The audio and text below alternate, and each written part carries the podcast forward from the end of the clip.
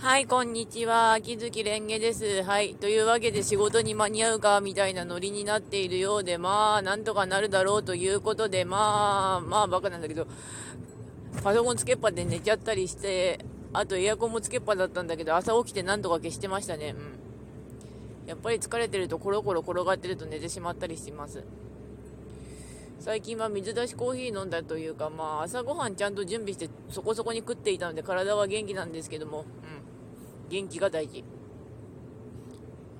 なんとか郵便局であの第1弾の郵便も出せたことだし、あとはもう、ちょっとずつ作業を片付けたらいいなと思いながらも、一番最近の締め切りの読書会のコラムが全然書いてないので書こうと思います。うん、なんとかね、ネタだけ考えようね、今日。というわけで、ご視聴ありがとうございました。それではまた。